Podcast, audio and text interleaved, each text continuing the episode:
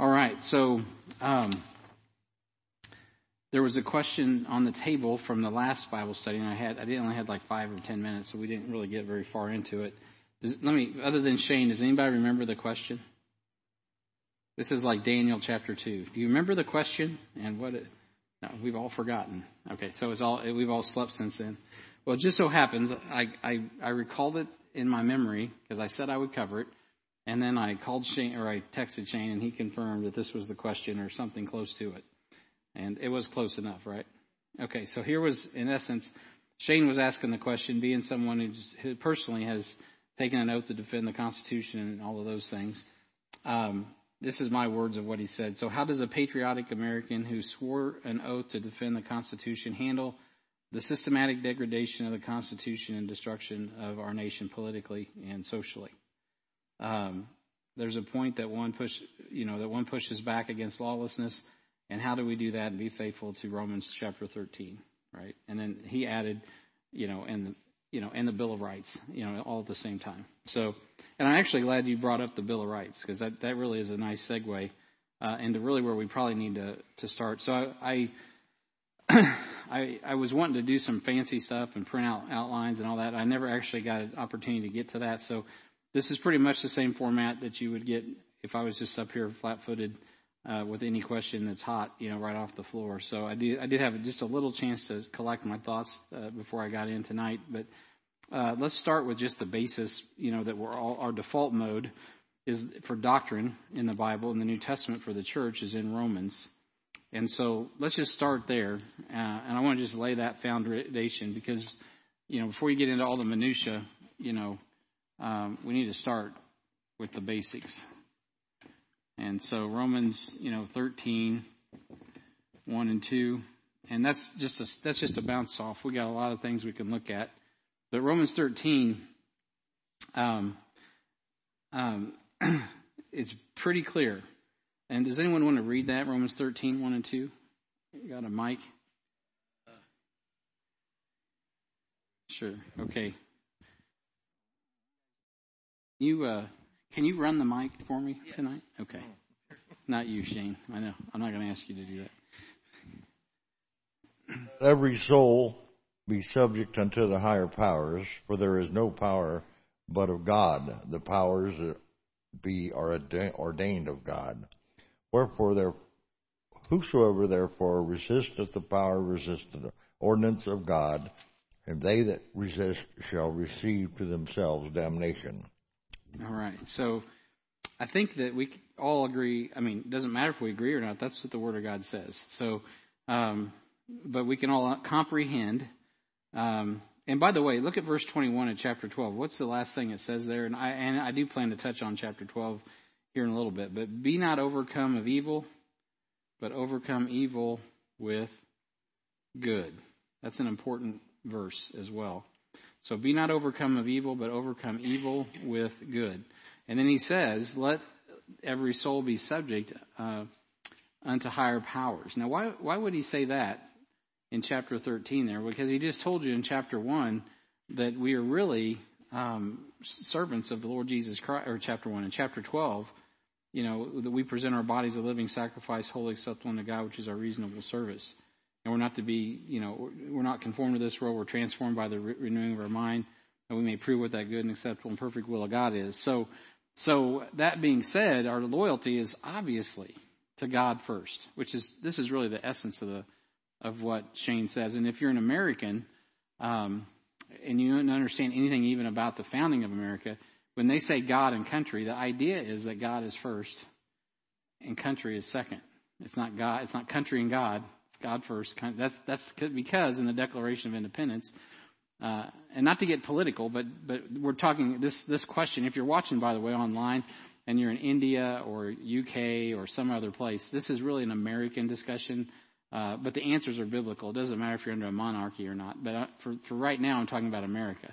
So in an American context, there's almost a, a duty uh, to put God first, and and then country, because the country was founded on the premise, uh, the rebellion, right? The 13 colonies rebelled against the monarchy of England under the premise, uh, not that he was not a king under the context of Romans 13. It was that he was abdicating his responsibility and so grossly that they're willing to take whatever judgment God brings and start a new union, uh, form a, a, government that is no longer underneath his. we will take our chances with God, pal, because we don't trust you at all. That's basically a summary, right?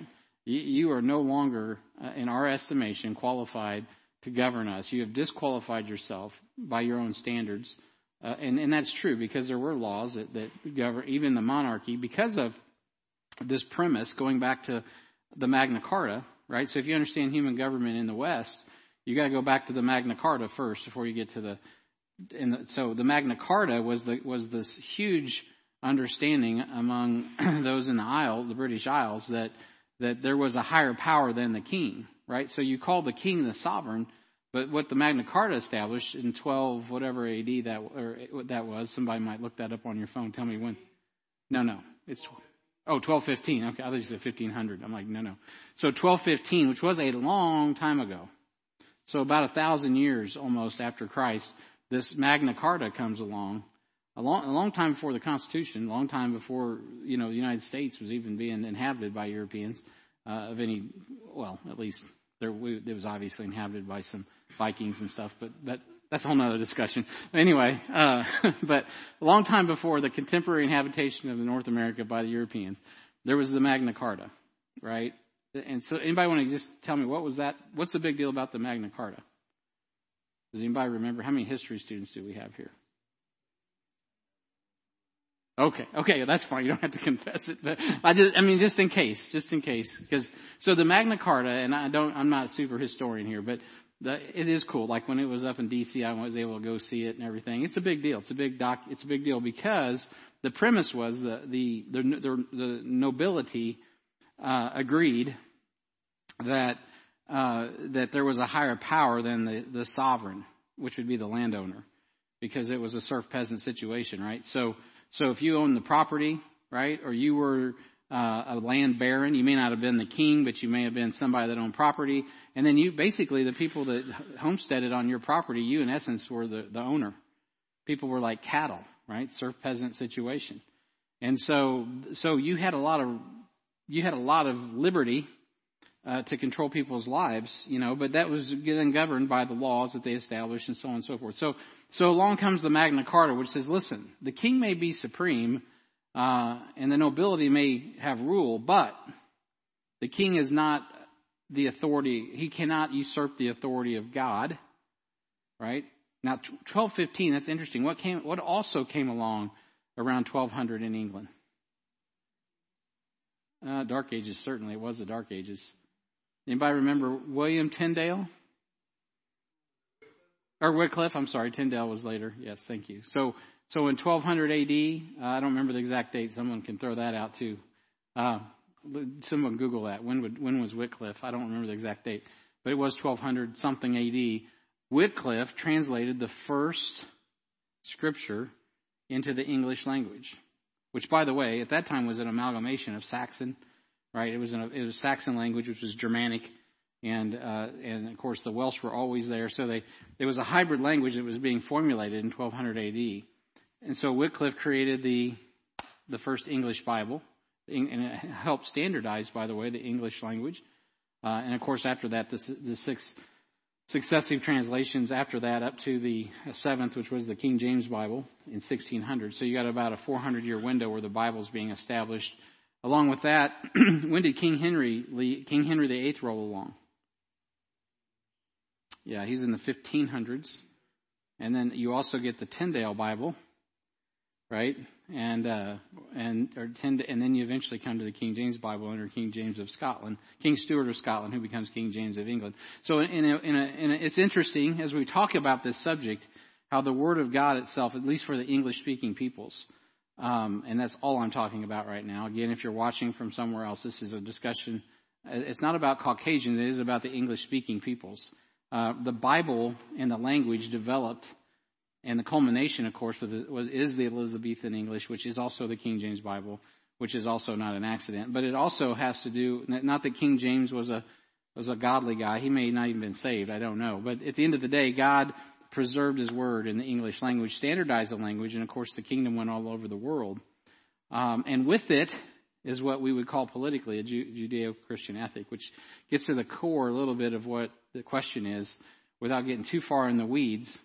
Um, and so it would be acceptable, is what I'm saying, uh, uh, in any context, both under the monarchy. Uh, that's why those guys had the concept of, you know, there is no higher power than God, going back to 1200 AD, going to, you know, and just progressing through the line. Because even though the king was definitely the absolute authority in that nation, just like if you go right now to Bhutan, uh, uh, King uh, Wangchuck is the absolute authority in Bhutan, one of the last kingdoms. There's a few kingdoms with that, that kind of authority. Um, there was still government that would say, "Look, dude, uh, you are, you know, you you have to submit to God." Now, of course, nobody in their right mind is going to challenge a sovereign king because no matter you're going to lose and you're going to die. I mean, that's how the rules are played. However, if you get enough, if you get fired up enough, you know, you can always pull that card, and then it's on. You know, and then there's a there's a fight. You know, and then that's what it boils down to is spilling blood. And so, uh, you know, today in, in Great Britain, as a matter of fact, they celebrate even though nobody really liked King James, uh, um, they still celebrate their Independence Day is celebrated around uh, a moment in their history where uh, they tried to assassinate King James and they and try to overthrow the nation and turn it back into a Catholic nation. And so that was foiled. That that was foiled, and now they still celebrate every day. It's kind of like their Fourth of July. They have bonfires and and fireworks and all of that because they maintain their sovereignty.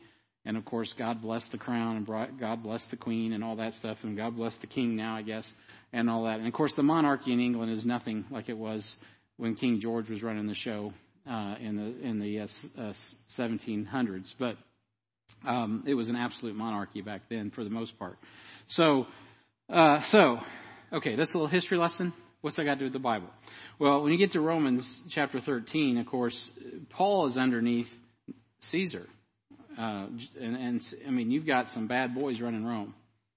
Um, and, uh, of course, uh, Nero was, Paul died at the hands of Nero. So when Paul talks about submitting to the powers that be, he ain't kidding. Like he submitted to death. And he was not going to deny, he was not going to deny God.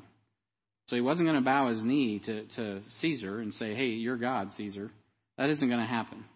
So there is room, you know, to, you should always put God first. I just, I'll just establish that. God, let God be true and every man a liar. I mean, there is no potentate, uh, whether he's democratically, republic, no, it doesn't matter who's elected, they don't usurp the authority of God. So there is a point where God, and that's one of the reasons why, like in America, there is a separation uh, between church and state. It's not to keep the church out of the state. Well, it kind of is because you, if you get the church, if you get a monarchy situation where, like they had in England, where the state is the church, then there's no room for any varying opinions, right? So what the Church of England said is the way it went. And uh, if you were Roger Williams, too bad, so sad. So he had to run from the Puritans that were from England under the crown and escape their legalism, and he started the, the First Baptist Church in Providence, Rhode Island, uh, before the Revolutionary War. Why? Because he was escaping Protestant religious persecution. So Protestant religious persecution was bad. Some of the guys I used to get excited about reading in church history because they suffered a martyr's death. I go back and rewind the tape 10, 20, 30 years earlier in their life. Guess who they were? They were killing. They were killing guys like me, Anabaptists, Baptist people who believe the Bible and they just didn't submit to the, the, the, the doctrine of the Church of England, infant baptism, what have you. Oh, yeah. So there's a lot. So the freedom of religion is a wonderful thing. The liberty to let people think and believe what the Bible says is outstanding. And we are afforded that in this country, and it's a great liberty that was paid for by the sacrifice of a lot of people. It's also been, brought great judgment on our country, right? So we, we've established this nation in the United States upon a moral standard you know, in God we trust, and we, all this other stuff, our, doc, our founding documents, it's all about God. Yes, I know a lot of the founders weren't Christians, a lot of them were just deists, if that, and some of them, many of them were lost, but not all of them. And at the end of the day, the rule book is the rule book, and they set it up on a Judeo-Christian ethic. It doesn't mean it's the Bible. Doesn't mean the Constitution's inspired. I'm not saying that either. But as far as human government's concerned, probably the best opportunity and situation the world's seen for human government. Uh, you know, outside of an absolute dictatorship and monarchy, which will happen when Jesus returns, which will be the best form of government because he's the only righteous king, right? So until then, this is the best, the next to the best thing we can come up with. All right, so, uh, and our founding fathers knew that when they built the system like they, they've got. so without getting too political, so Shane's like, hey, yeah, yeah, I get all of that wrapped up in, in one little ball. I'd lay my life down for that. I've made an oath to do that. And he literally has taken an oath to do that, not, not figuratively.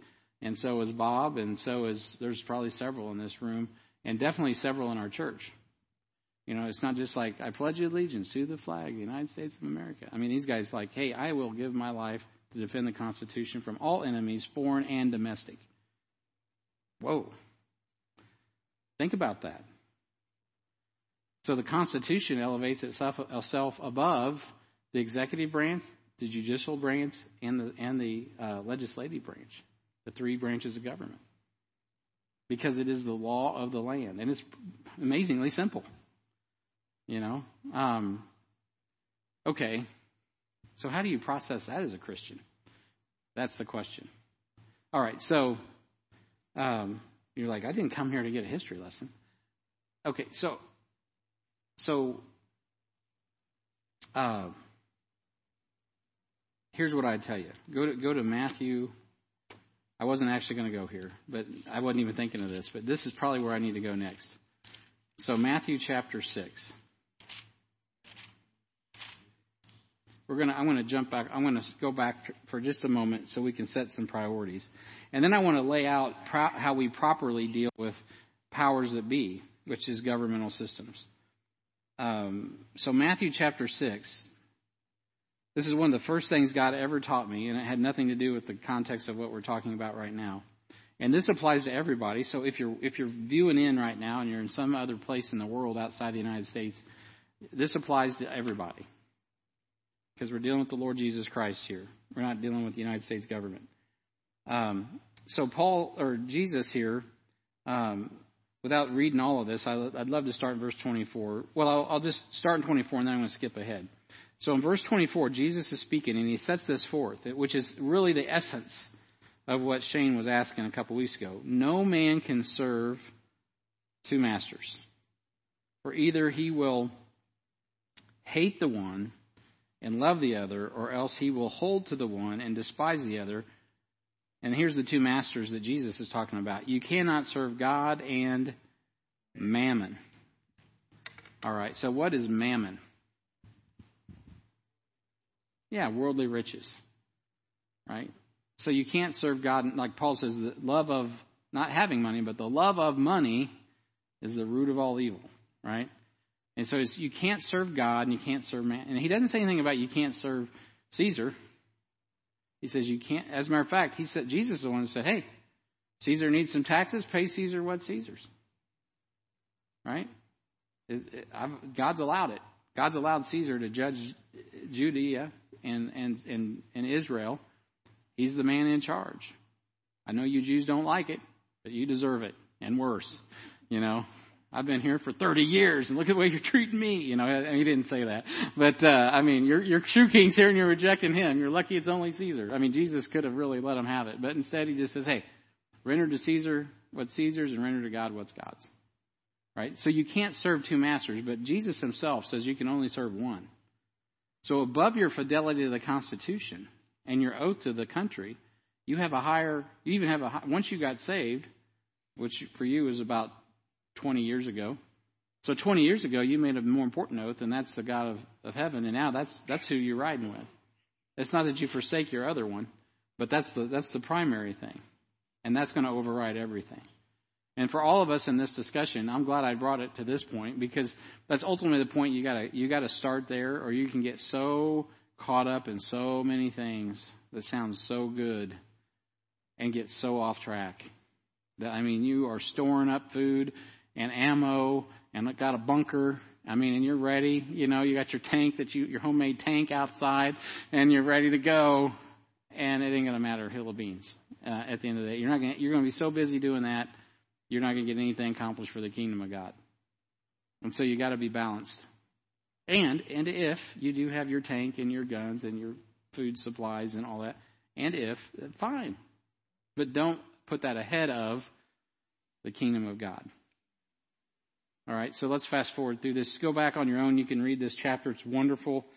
And um, let's just pick it up in verse uh, 30. So, that, wherefore, if um, well, let's go. Let's go back. Well, let's talk about God taking care of you. Um, uh, so, I'm just going to skip past that. And he gets down to verse 31, and he says, "Therefore, take no thought, saying, What shall we eat, or what shall we drink, or wherewith shall we be clothed?" Right? For all these things do the Gentiles seek.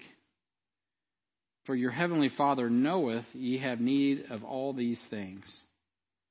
But he says this in verse 33. And this is, even though this was written to Jews uh, in an Old Testament context, because Jesus hadn't gone to the cross, we can apply it because of the context. He says, But seek ye first the kingdom of God and his righteousness, and all these things shall be added unto you.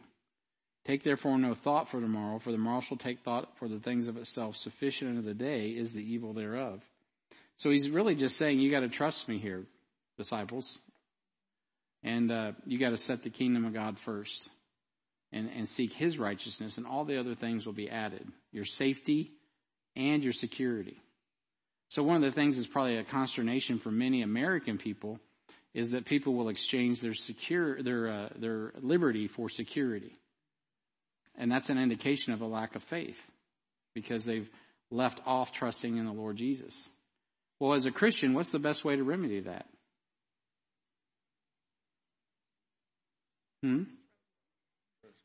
Trust God, trust Jesus. What do you say, Jay? Right, get them to know Christ. I mean, you can join the moral majority. You can do, go get on whatever and I'm not telling people not to be politically active. I'm just telling you that being politically active is not going to do the pro- not going to change that. People will continue to exchange liberty for security because they have no security in Jesus Christ and they don't understand the kingdom of God.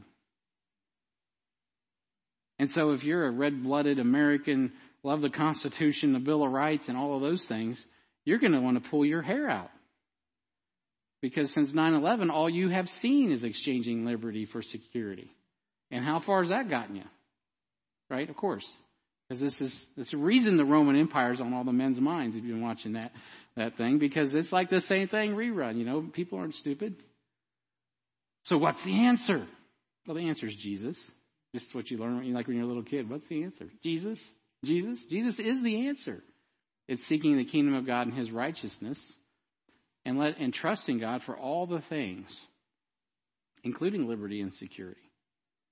Because our only liberty is in Christ. And I'm not just saying that. Let me show you some things. I want to kind of, that kind of sets the foundation. And also let me give you something that fights against that. And I'm not saying this like as a, as a, cause I got a PhD in sociology. I'm saying I, I'm just like y'all. I just know, I know this stuff from, right? I grew up here. I know the Constitution. I know this stuff because I grew up here. And I'm also an American. And I also love the Constitution. I also love the Bill of Rights. And I love whatever, you know, I'm all with you guys on all of that. But the kingdom of God is first. And the Bible has a lot to say about y'all. People like us that, that, that have this fidelity to God and country, and yet that tension between God's will and judgment on a country that has said, Hey, in God do we trust. And then for how many decades now? I mean, we got judged harshly. Again, a little American history. When we say all men are created equal and they're endowed by their creator with certain inalienable rights, and we use that as our justification for founding a nation, well, what comes along in a hundred years? Civil war. And those founding fathers, they knew it. They just didn't want to fight it the first decade. So they just kicked it down the. They just kicked that can down the road. And it was divisive. Why? Because it was sin. And there's people who love money and people and, and man, there were and there were righteous people on both sides. You know, there were Christians on both sides of that discussion. And it wasn't all just about slavery, though it was about slavery, it was also about states' rights. Because that was the justification. And it was about sovereignty and, and federal federalism versus de- democracy. And so there's a, a, lot going on in that. And, and by the way, I, by the way, Ben Franklin or Ben Franklin, uh, who's the president? Abraham Lincoln. Like I personally just, I've I've went to his house in Springfield. I've studied Ben, or uh, uh, I don't even know his name, Abraham Lincoln. I mean, if there wasn't a guy that God put in charge for such a time, it was that guy. And he got saved, by the way, in the White House. I'm convinced of that. He wasn't saved when he got in, but he was when he got killed. His second inaugural address, lights out. I mean, he's preaching the Word of God. I mean, unbelievable. Can't, I can't even believe a president preached like that. Okay. I wouldn't probably agree with his policies. Because in my opinion, he took federalism way too, I mean, he, he took government too far on the executive branch. He, but you know what? He didn't really have a choice at that time. So I'm glad he was serving God, or it would have been worse, right? And so it's hard to discern all of that stuff, right? Because you got humans involved, and it's all messy and it's yucky, and there's sin, and it was an incredible judgment on our nation. The most souls ever, uh, ever, ever died in any war, even to this day, was the Civil War, and that was judgment for sin. Well, you fast forward the tape, the 20s was roaring. Lots of sin then. Then we get into wars. And you keep going forward. The next thing you know, free loving in the 60s, and I've already preached that a few weeks ago. And it just keeps rolling along. And what was heterosexual perversion in the 70s and 80s now is homosexual perversion. Now which is even beyond that. Now we're going after the kiddos. And next thing you know, bestiality is right around the corner. And uh, whatever blows, ever goes when the whistle blows, right? So so we understand this, this process is like it's not the first time this has happened in, in society. This, this, this is like replay the tape, replay the tape, replay the tape. What is the, what's the game changer? Well, it's always the same thing. It's Jesus. It's revival. It's the gospel of the Lord Jesus Christ. It's the power of His Word, right? And it's really Christians like being able to shake off all the, the drama that's going on around them, which is exceedingly hard, I will say right now, because you have a media system set up to keep you distracted. That is a unique caveat in history. So we do have a unique, you know, like the, the printing press just blew the information age open. And the first thing off the press was the Bible. And it changed the course of human history because people actually did understand what the Bible said. And it put everybody in their place. Even society started aligning itself to that, which is the evidence of that is our society in some respects, as I just gave you a quick history lesson on. Well, you unravel all of that, and, and the, the, the, denigra- the denigration of idolatry is on a, I mean, literally, like this phone, if I take the cover off, even though I would debate with you about if the apple was the fruit in the garden, that's, that's a whole other Bible study. Uh, my phone, you know, on the back of this thing, you can't hardly see it. It's got an apple with a bite out of it. What's that all about? It's just mocking. It's mocking everything I believe. It says, oh, Here's the tree of knowledge. Take a bite. I mean, yeah. Huh? That's why you go Android. You're just a slave. so whichever. That's right. Yeah, uh, yeah. But you get the, you guys get the point. Daniel chapter 12 is true. Knowledge is going to increase. And men don't know what to do with it. And so discerning all this, that's why we're having this discussion tonight in Bible study. And this is so important. So let's get into the Bible a little deeper. Okay, so we understand the Bible says, seek ye first the kingdom of God and his righteousness. Let me run some references. Get your Bibles out, get it ready to go. We're going to run some references, and I'm going to, I'm going to read them because I'm running out of time. Revelation chapter 3, you guys, most of you probably know this, but let's look at it through the lens of which we're talking about this particular subject of submission to authority. And then we'll go back to Romans chapter 12 and 1 Peter chapter 2 in just a moment. So Revelation chapter 3, we need to understand who we are. Our identity uh, is that as a, of Christians. So our, our priority is the kingdom of God. But Jesus says here, his admonition to the churches of this age, the Laodicean church age, he says, um, He that hath an ear, let him hear what the Spirit saith unto the churches. Excuse me, verse 14. And under the angel of the church of Laodiceans, write these things, saith the Amen, the faithful and true witness, the beginning of the creation of God. I know thy works, that thou art neither cold nor hot. I would that thou wert cold or hot. So then, because thou art lukewarm and neither cold nor hot, I will spew thee out of my mouth. Because thou sayest, I am rich and increase with goods, and have need of nothing, and knowest not that thou art wretched and miserable and poor and blind and naked. I counsel thee to buy of me gold tried in the fire, that thou mayest be rich, and white raiment, that thou mayest be clothed, and that the shame of thy nakedness do not appear, and anoint thine eyes with eye salve, that thou mayest see. As many as I love, I rebuke and chasten. I'm, I mean, I am spanking all my kiddos. As many as I love, I'm, I'm having to, I'm gonna, I have to keep taking them to the woodshed. Get the switch out. I'm rebuking and chastening. Be zealous, therefore, and repent. Behold, I stand at the door and knock, and if any man hear my voice and open the door, I will come into him and will sup with him, and he with me.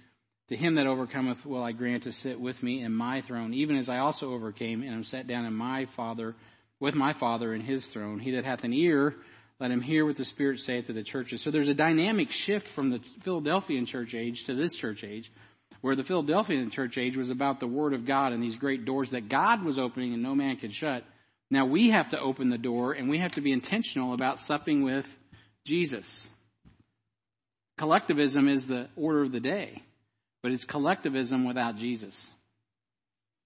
And so, uh, and another word for that would be Marxism.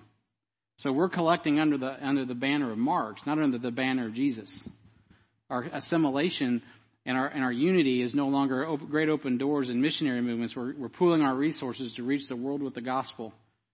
No, no, we're, we've changed. We, we're blind to all of that the door shut, we're self centered. We are rich and increased because we have need of nothing. And God says, No, you're missing everything. You're missing um, your fellowship with me. I'm the, I'm the kingdom of God. I'm your righteousness.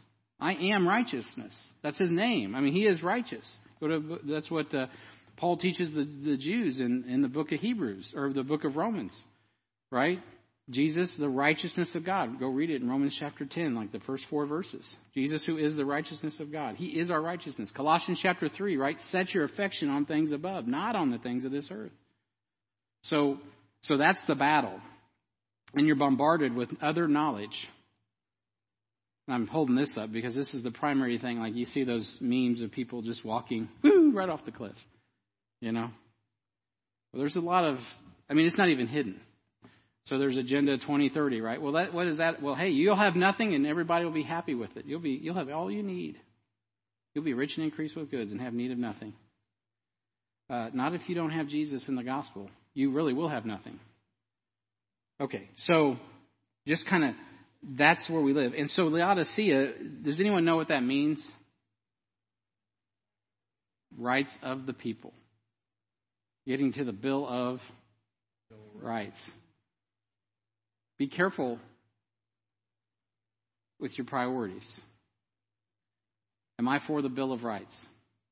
Absolutely. Am I for the United Nations Bill of Rights? Not at all. Why, why wouldn't I be? Ask Jimmy Carter or the Pope or whoever. Well, why wouldn't I be? What's wrong if we can have a United States Bill of Rights? Well, why wouldn't I want the United Nations Bill of Rights? What's that? Go ahead. and Say it loud so I can hear it and I'll repeat it.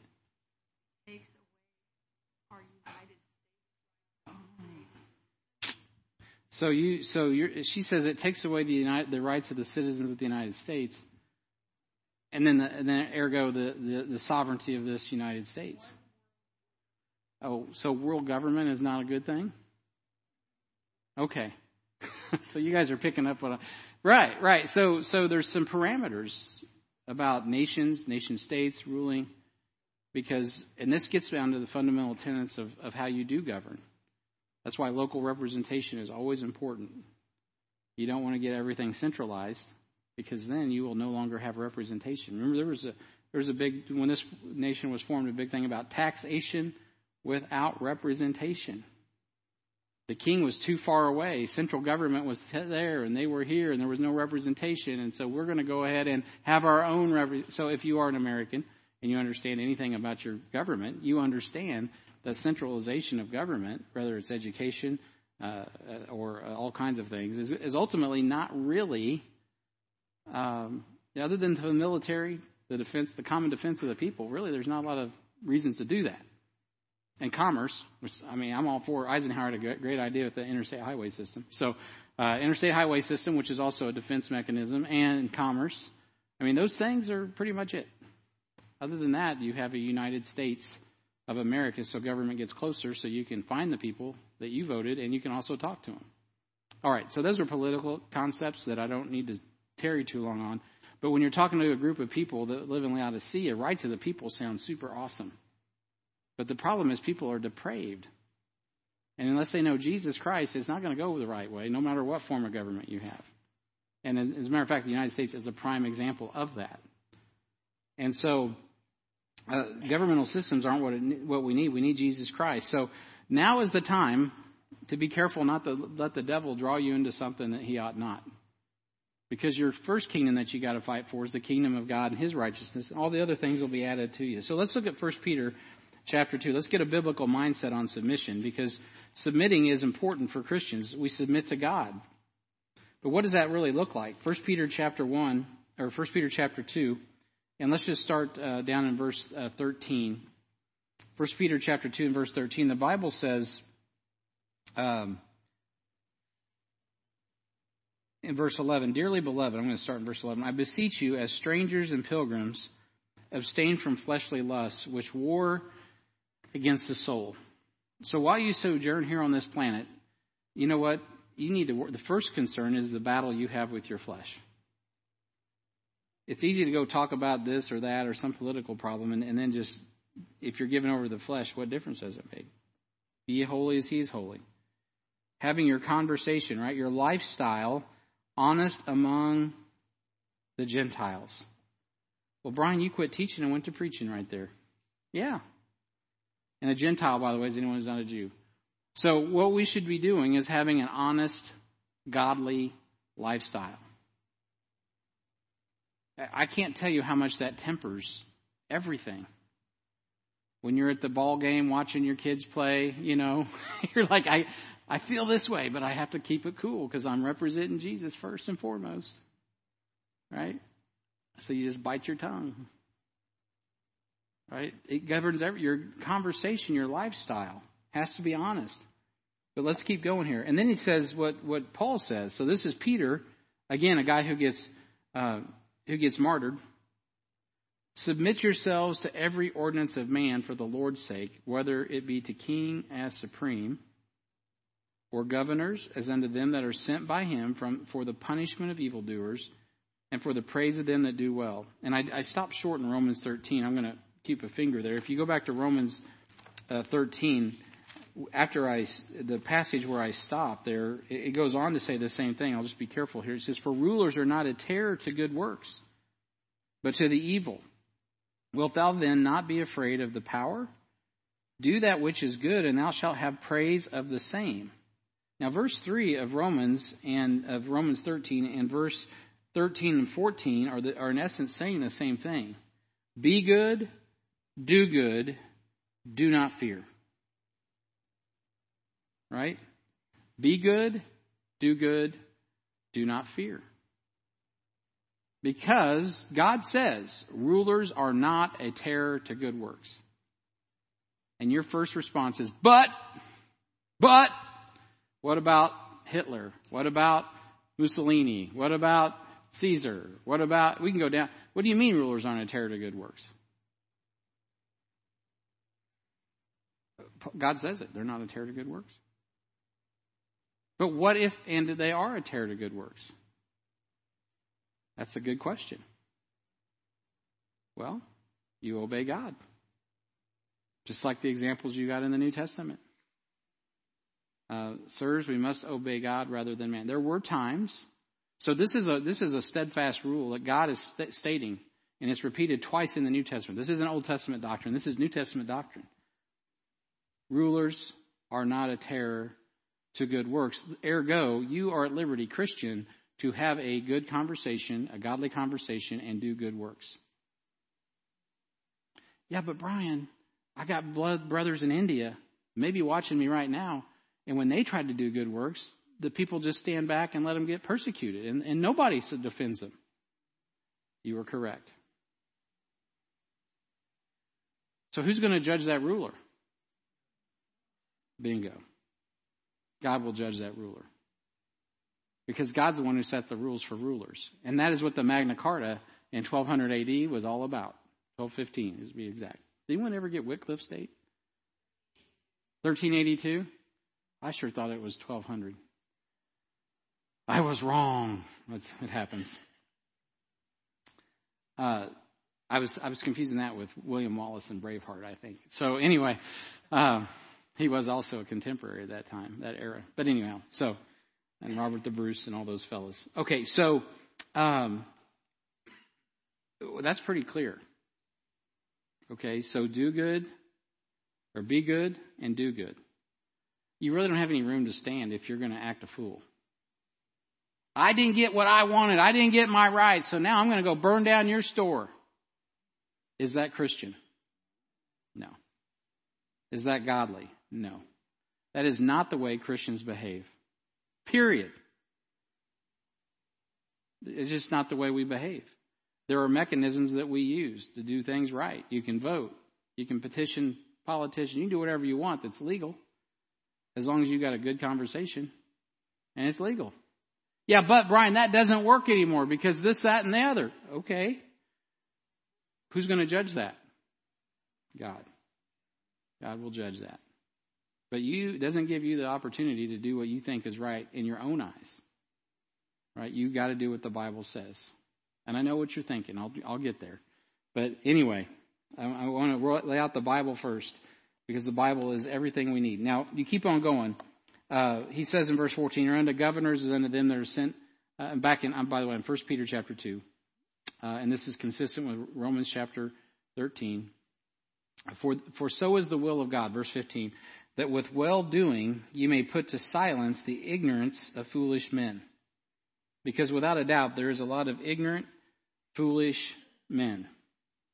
Now, notice what he says in verse 16 as free and not using your liberty for a cloak of maliciousness, but as servants of God. And so in verse 16, you know, uh, what he's talking about is semper fi.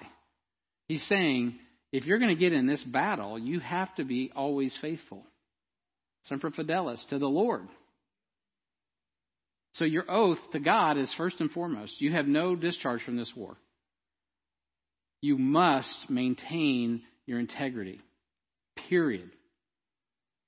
If you don't, you've already lost before you started. You're done. Your goose is cooked. Uh, because you, ha- you have nothing to stand on. He goes on to say, uh, and, and by the way, as free, you are free to serve the Lord, even if they kill you. Right? Even if you're arrested. So you're always free to serve the Lord, no matter what, right? Remember Hananiah, Mishael, and Azariah, or better known as Meshach, Shadrach, and Abednego? So the, the, the power that be was King Nebuchadnezzar. He was the head of gold, and he builds a statue and he says, When I blow the trumpet, you bow down. And they say, You know what? We don't even have to pray about that. We're not doing that, King, but we really love you. You're a great guy. And our lifestyle says up to this point, we have always been faithful to the crown. We have honored you. We've done everything you've asked except eat meat that the law won't allow and this and that. But other than that, we have supported the crown to this point. But now you're asking us to do something we can no longer do, and that is worship another God in idolatry, and we cannot do that. So go ahead and kill us. It's at your discretion, King. It's in your hand to do that. If you want to kill us, then so be it. We'll just go ahead and jump on in the fire for you. Because we would rather do that than disobey our God. And of course, you know how that story ended. But there's no guarantee when ISIS takes over your village and you're a Christian and now the powers that be are extreme Muslims and they rape your wife and they kill your children in front of you and make you watch and then slit your throat while they crucify you on a cross. There's no, there's no guarantee that it's going to be as smooth as it was for Hananiah, Mishael, and Azariah. Nevertheless, our brothers and sisters that just what, 18 months ago got chased down, hunted down like dogs, and killed in Afghanistan, and we don't even know the horrors of that cruel treatment. We can't even think about it, or we just got to put it out of our con. You know, that's not streaming on your social media. Nobody's streaming that into your consciousness. No, that's just kind of like out of sight, out of mind. But it's happening. It's happened. Happened in Sudan. It happens all the time. Happening in India. What about those people? They're serving God. And God will judge. He will judge. William Tyndale open the King of England's eyes as he is being burned at the stake for translating the Bible into English. What was his great sin? Translating the Bible into the common vernacular so people could read it. That was his sin. What if there was a law passed that this was hate speech? Because there's too many he's, too many hims, and too many hers. Not enough theys and thems, right? Too too misogynistic or whatever. Well, there's a point where you have to say, well, by all means, you can make that law. And by all means, I am free to hold fast to the faithful word as I have been taught, even if it is illegal. And so there's some things that you just have to say, well, all right, if that's the law, I'll submit to it and to a point. But when you tell me this has to go, well, now you're you've gone a little bit far. So does that mean I'm going to take up my M16 and come after you? Nope. I'll just bring this. It's worked so far. I'll hold fast to the faithful word. It's a sharp two-edged sword. It'll do the job. Because there's just some limits, right? Freedom to worship God is yours. Because you are born again. That's why you seek the kingdom of God and his righteousness. You are free to be good. You are free to love God. You are free to love others. You're free to love your enemies. You're free to love those that hate you. Right? And so that doesn't mean you have to do what they tell you when it comes to disobeying God. That's when you say, well, I'm going to draw the line. That's really the standard. It, it, the Constitution, at some point, you have to say, it could already been gone with the Patriot Act, if you understand American government. So people are like they're wringing their hands. Or nobody was doing that in nine, you know, in in uh, September 2002, a year later. No, I didn't see a lot of people standing up going, "Wait a minute, wait a minute, what what happened to our the Bill of Rights?"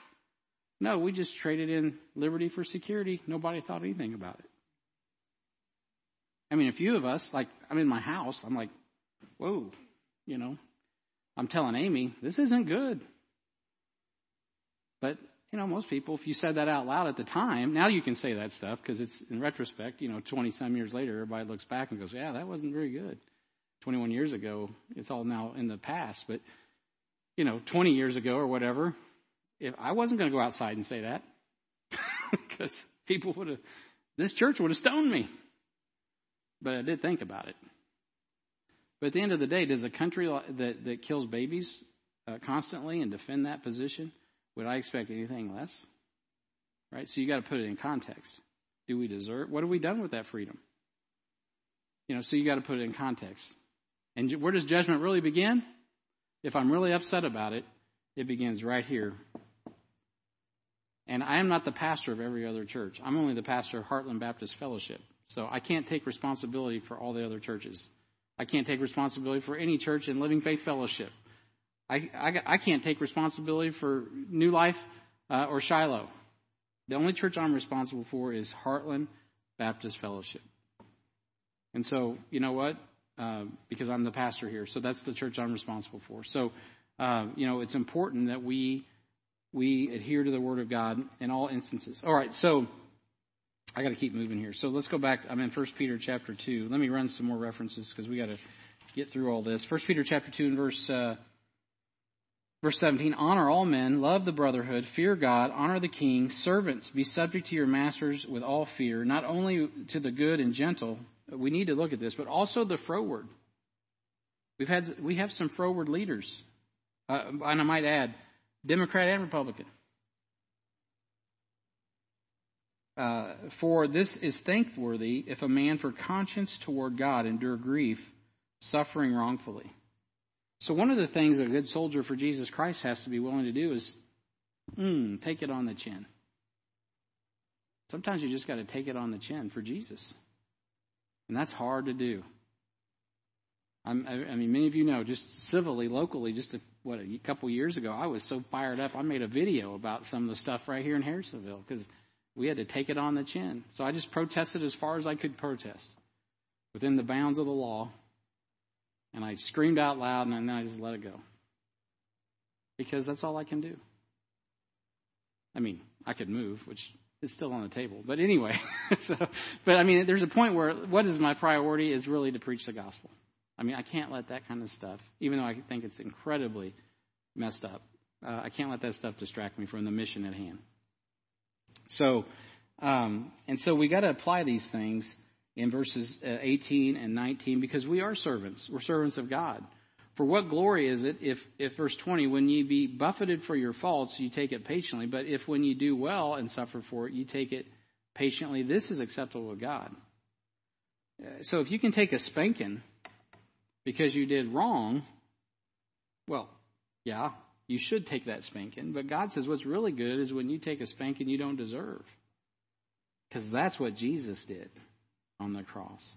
So what does that mean? You are filling up, as Paul said it, the sufferings of Christ. So the good thing about seeing the Constitution erode around you and all of the things that we talked about, Shane, is you might have a great opportunity to feel like Jesus felt. I mean, literally, you get to experience the sufferings of Christ. When you are the King of Kings and the Lord of Lords, and they treat you like dirt, worse than a common criminal. Did it change who he was?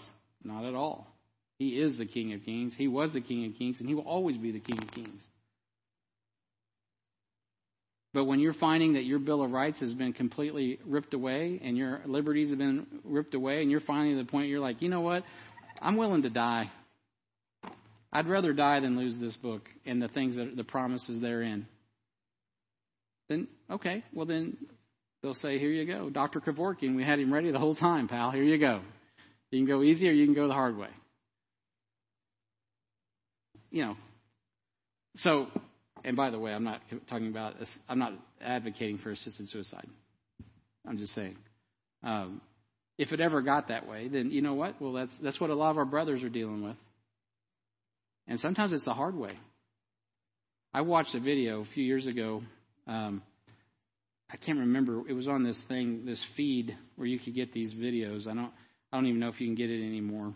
But it was, it's probably like a dark website type of thing and it had a guy um, in, in in in Islam somewhere like North Africa, and all of those buddies, these were his friends, in all their nice looking jumpsuits, it's like Libya or somewhere in North Africa, and this guy got saved, and they dug a grave for him, and and as an as a as a as a as a just a a stupid American Gentile, not a Christian, but my my my Gentile American mindset. I watched this guy walk up, and you know, I've seen too many movies in Hollywood. I, I want the guy to start, you know, just start fighting off these guys, and you know, someone needs to come and save this guy. He didn't do that, and I watched him, and uh, they literally lay him down and slit his neck like a lamb, and he bleeds out, and they toss him in the ground, and they and they. And I'm, it's horrifying. I mean, like, I I was like, I just watched this. I can't get this out of my head. And uh, it was like a Saturday night, too. I was preaching the next Sunday. And I was just like, but man, God used that video in my mind and heart. And you know, he, you know what the Holy Ghost told me? Every time I read through uh, Romans 8, we're like lambs led to the slaughter. I'm like, that dude, you know what I you know what he did? He loved his friends. In that context, there was no escape. He's in an Islamic state. All of his buddies are Muslims. He has made a profession for Christ. And I guarantee you, when someone in that condition makes a profession for Christ, they know before they make that profession that this is likely going to be the outcome. And he says, You know, and I don't know this, I presume this is what he was thinking. And this is my presumption. Well, I guess the best way to show that, I, that I'm down with Jesus and to show that my God is strong is to just lay down my life for him. Because one thing those people will do is martyr themselves for their God. And so he lays his life down like a lamb led to the slaughter, so he opened not his mouth. He was just like his Lord. Who am I like? I'm, I'm, my Bible's some action movie. What I'm thinking completely in the flesh. I'm like, take up the gun, beat those guys up, get them off of this. He's like, no, I'm going to take this. I, I, he's way better of a man than I was. But it was educational for me. You know why? Because everything in his world broke down, and there's only one way to go, and that's with Jesus. And so, uh, and so he put the kingdom of God first in his righteousness, and everything else he left behind.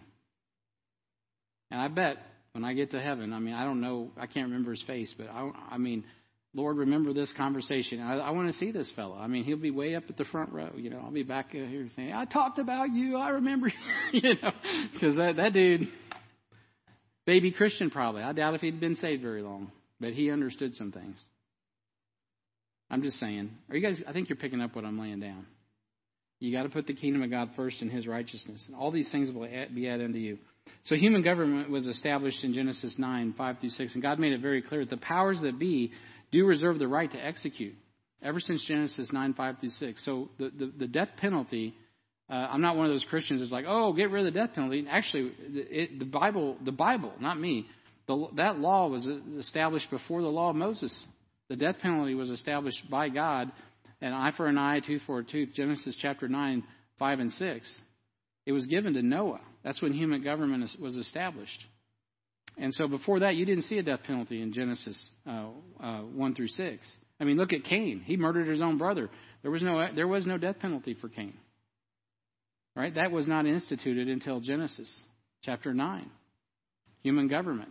By the man of blood, if you shed man's blood, by a man, you, your blood will be shed. And then, and that was reinforced in the law of Moses in Exodus. And then has gone forth ever since. And that is the law of the land. That's why even in our country today, when someone is going to have a stay of execution, who does it? The governor of that state. is responsible? This governor of the state's responsible for executing justice and judgment. He's the chief law of the land. And so, so, um, so that's important that we comprehend that and understand that they do not, as it says in Romans 13, bear the sword in vain.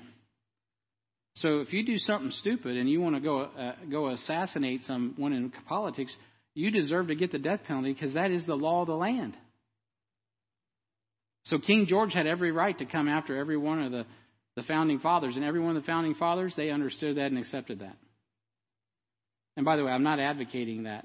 Eh, by the way, that's not what I'm advocating. I've got to be very careful what I'm saying there. I'm not advocating that at all, because we have a system where you don't need to do that. And I'm I'm, I'm advocating do good, be good, stay good, within the and stay within the laws of the land. I'm making that abundantly clear in case anybody's watching out there. Right? So I'm not advocating um, that, and I'm also advocating for the the right of the powers that be, good or bad to have they, God has given them the right to execute justice and judgment to the point of the death penalty. And so, um, okay, so be careful touching God's anointed. That's another thing. 1 Samuel 26, 9 through 11. I'm not going to turn there, but write that verse down. You can go back and see that, that David was, as, as bad as Saul was, David said, don't touch God's anointed. Was Saul a good guy? Type of the Antichrist. And David says, "What if you don't honor Saul? Why do I think you're going to honor me, pal? You just got you just got the death sentence." He executed people for disrespecting a guy that was out to kill him. Paul, David himself, it was within his hand, and he could have felt justified to execute Saul, and God held his hand back. God did not, I mean, God was good to David a couple times in holding his his wrath back because he would have been guilty of someone's blood that he then would have been in judgment for because he was not in the position of authority to execute judgment. Nabal and and uh, Saul, two examples. You don't have the right to take. Now, as American citizens, you do have some limited authority to take life, right? That's to defend your property and your life. Well, and I don't know if it's your property anymore, but you can defend your life, and then that's always subject. But obviously, defend your family, defend yourself, and and that can be the death. Poor guy down here at Midtown got got uh, got mugged at a at a uh, at a bus stop. You know, poor guy got in a fight and ended up killing the guy. defending himself. And then, of course, he had to go through the whole manslaughter charges, da da da da. But I do think he got off, which was good. So there's times, you know, where you do have to kill somebody, but it's not, but it should only be done under the context of the law, not outside the bounds of the law. Right? So Guido says, Hey, I'll give you a thousand dollars to go take this guy. That's no, that's not within the bounds of the law. That's outside the law. You will deserve the death penalty. You need, you need the death penalty for that. Uncle Sam says, Go ye therefore and kill all enemies. Well, now you're under the confines of the law and war and, and uh, go for it. But even under those standards, you're supposed to uh, operate, supposed to operate under guidelines that are, that are uh, under the Geneva Convention or whatever. There's even rules for war, is what I'm saying, and, and rules of engagement. And so, um, so judgment of nations is not uh, easy on the obedient either. And uh, another verse you can go back and look up, and I'm running out of time, so I'm just going to give you some references. Isaiah 31, 1 through 6, and Matthew 24, 19 are a couple examples where obeying the Lord is hard for the, the obedient people still have to deal with the, the, ju- the justice that God's bringing upon a society. Uh, examples, Isaiah, Jeremiah. Jeremiah was weeping for a reason. He was watching his country disintegrate. He was watching the, these stupid kings just sell them out and go to Syrian idolatry and all the things that they did until finally God's like, that's enough. They're going into captivity. The whole time Jeremiah's like, oh, you guys are killing me. I mean, he knew what was coming, but there was nothing he could do. He suffered emotionally, physically. He suffered. Now, God took care of Jeremiah. God will take care of you. But if judgment's on a nation, judgment's on a nation. Um, and it, and it's not fun for that nation, and it's not fun for the people. So in Jeremiah or Matthew 24, another example as in verse 19, Jesus himself is prophesying about a time that will come later after the catching away of the church, the rapture of the church, a time of tribulation where uh, the Antichrist will come into the rule. Again, it's a, it's a wicked ruler. The Antichrist, when he comes into rule and he says, I'm God, he's like, oh, woe unto you if you have children. Because it's going to be hard for you to escape. It's going to be tough. He doesn't say, I'm going to withhold all that, that judgment and all that action. He doesn't say that. He's like, it's coming down. Uh, it, it's coming down. It's going to come down hard, and woe unto you if you're if you're if you're with child at that time. Now, obviously, God will give people providence and, and grace, and uh, as much as He always can, because He's that way for His people. But that doesn't mean if you're in front of that Mack truck, you won't get ran over. But if you're right with God, you're going to heaven. So hallelujah to you. This is a hard thing to for Laodiceans to like even get your head around. I mean, it's hard for me, and I'm I'm here, I'm your pastor, but it is what the Bible teaches, and and that's because we struggle with really being servants of Jesus Christ and good soldiers of Jesus Christ. Um, and so don't get entangled with the. Oh, another thing is super important. Let me get you this in your Bible because I still got a couple minutes. Romans chapter 12. I, I said I'd get this, and I do want to want you to see this with your eyeballs.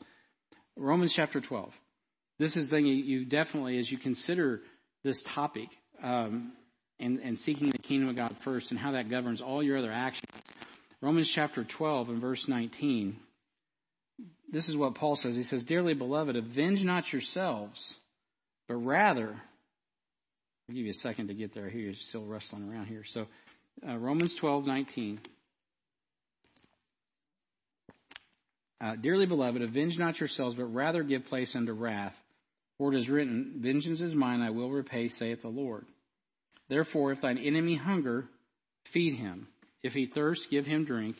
For in so doing thou shalt heap coals of fire on his head, which is a promise of pending judgment. Be not overcome of evil, but overcome evil of good. Now notice what it says in verse 18. If it be possible, as much as lieth in you, live peaceably with all men. So that is conditional and understanding that there are times when you just simply can't live peaceably with all men you know, you come busting in my house in the middle of the night to harm me or my family, well, the peace is over. I'm not, and I'm not saying that to, I mean, I mean, I'm very serious about that.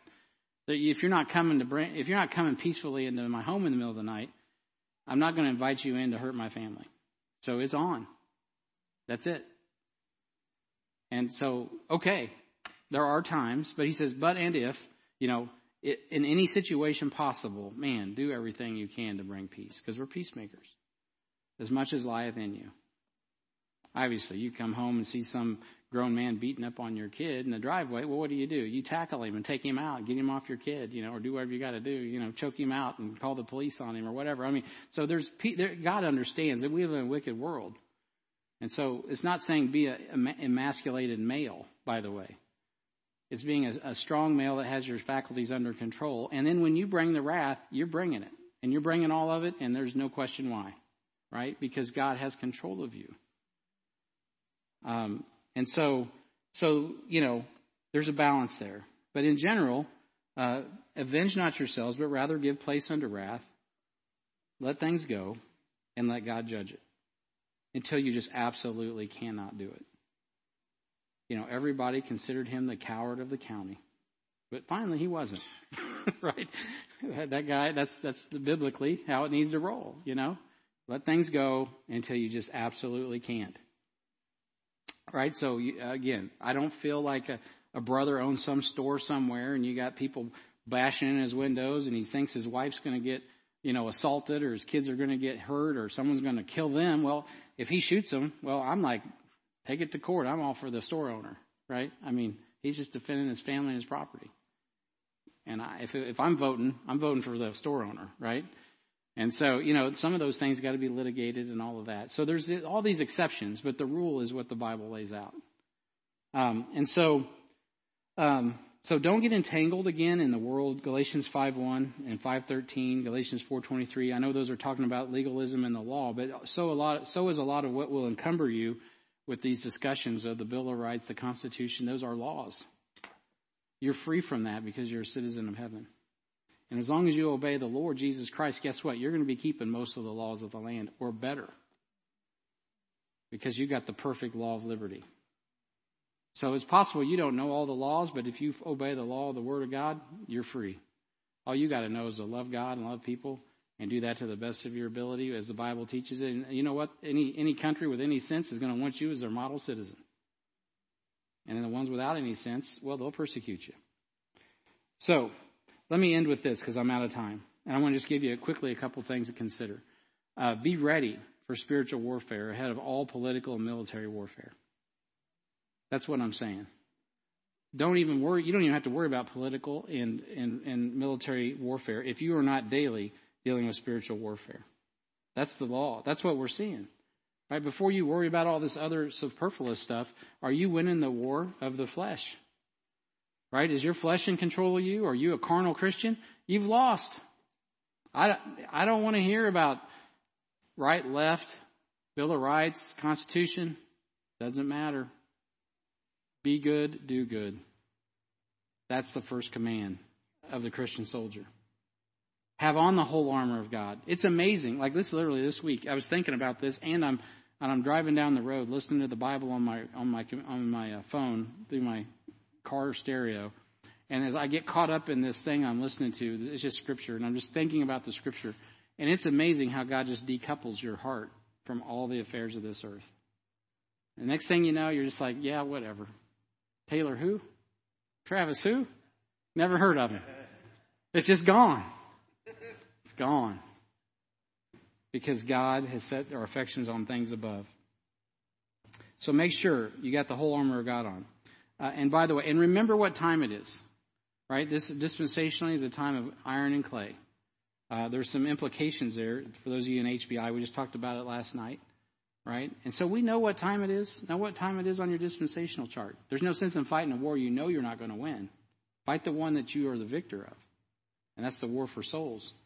Um, and, and now's the time uh, to also remember that a lot of what is stirring people up emotionally is connected to this and or your your television and all of this. Technology is driving our emotions. So decouple from the technology. Wash out your mind with the word of god. Set your affection on things above. That'll take care of 90% of the consternation right there. Uh, it doesn't mean you won't get persecuted. Uh, and now's the time uh, to be um, uh, understanding that it is the latter days right? And men will be lovers of themselves. It will be difficult to be a Christian, but it's the best time to be a Christian. The darker it gets, the brighter your light shines. And so, hallelujah to you. So remember um, not to be soon angry. Ephesians four twenty six. Remember what time it is. Remember who you are. Remember who you serve. Remember who you protect. And the last thing is this if you get to that point where you're just like, man, Brian, I'm just telling you, I, I couldn't live peaceably with all men. Well, I just tell you this what Jesus said in Luke chapter 14 and verse 28 you better count the cost before you go to war. Right? Yeah, you better count the cost because uh, that's a losing effort most of the time. Pick the right battles, pick the right Lord, the right thing that you're serving. And again, I'm not telling anybody here to forget the Constitution or the Bill of Rights or, or American history. I just, you guys, I love all of that, and I'm all down with it, but not ahead of the kingdom of God. Seek the kingdom of God and His righteousness, and all these things will be. So when those other things break down, you got something that will never break down, and it is Jesus Christ and His Word. And you are a free citizen of heaven, even if you're in bondage. You're a free man. The Lord's slave, right? The servant is the Lord's free man. And the free man is the Lord's servant. So make sure you got your identity right. Does that make sense? All right. Now, does that spawn any other questions, perhaps? If it does, bring them next week, and uh, I will be back. Uh, someone asked a good question the week before last, in addition to Shane's, and I forgot what it was. So if, if you did ask the question, I said, that's a great question. Come back around and tell me what that question was again, because I have forgotten it. It'd be like, uh, I need to know the question uh, before I can answer it, so because I forgot what it was. Somebody had a question about something in addition to Shane's. Shane, did I adequately address that? Yeah, you just can't go and. Sorry, bro. Keep your M16 in your pocket. so, Shane doesn't have an M16, just to be clear. Just to be clear, Shane doesn't have an M16. What's that? A boating accident? Uh, we aren't talking about where you, if you ever had one, brother. A boating accident in Vietnam. So, okay. So let's go ahead and uh, have a word of prayer and uh, let's stand together. You said a long time. If you can stand, if not, you can remain seated. But let's stand together. And uh, where's the mic at? Here, let me let me have that real quick. We it is. That's a Bob. Can you close us out in a word of prayer? Heavenly Father, you come.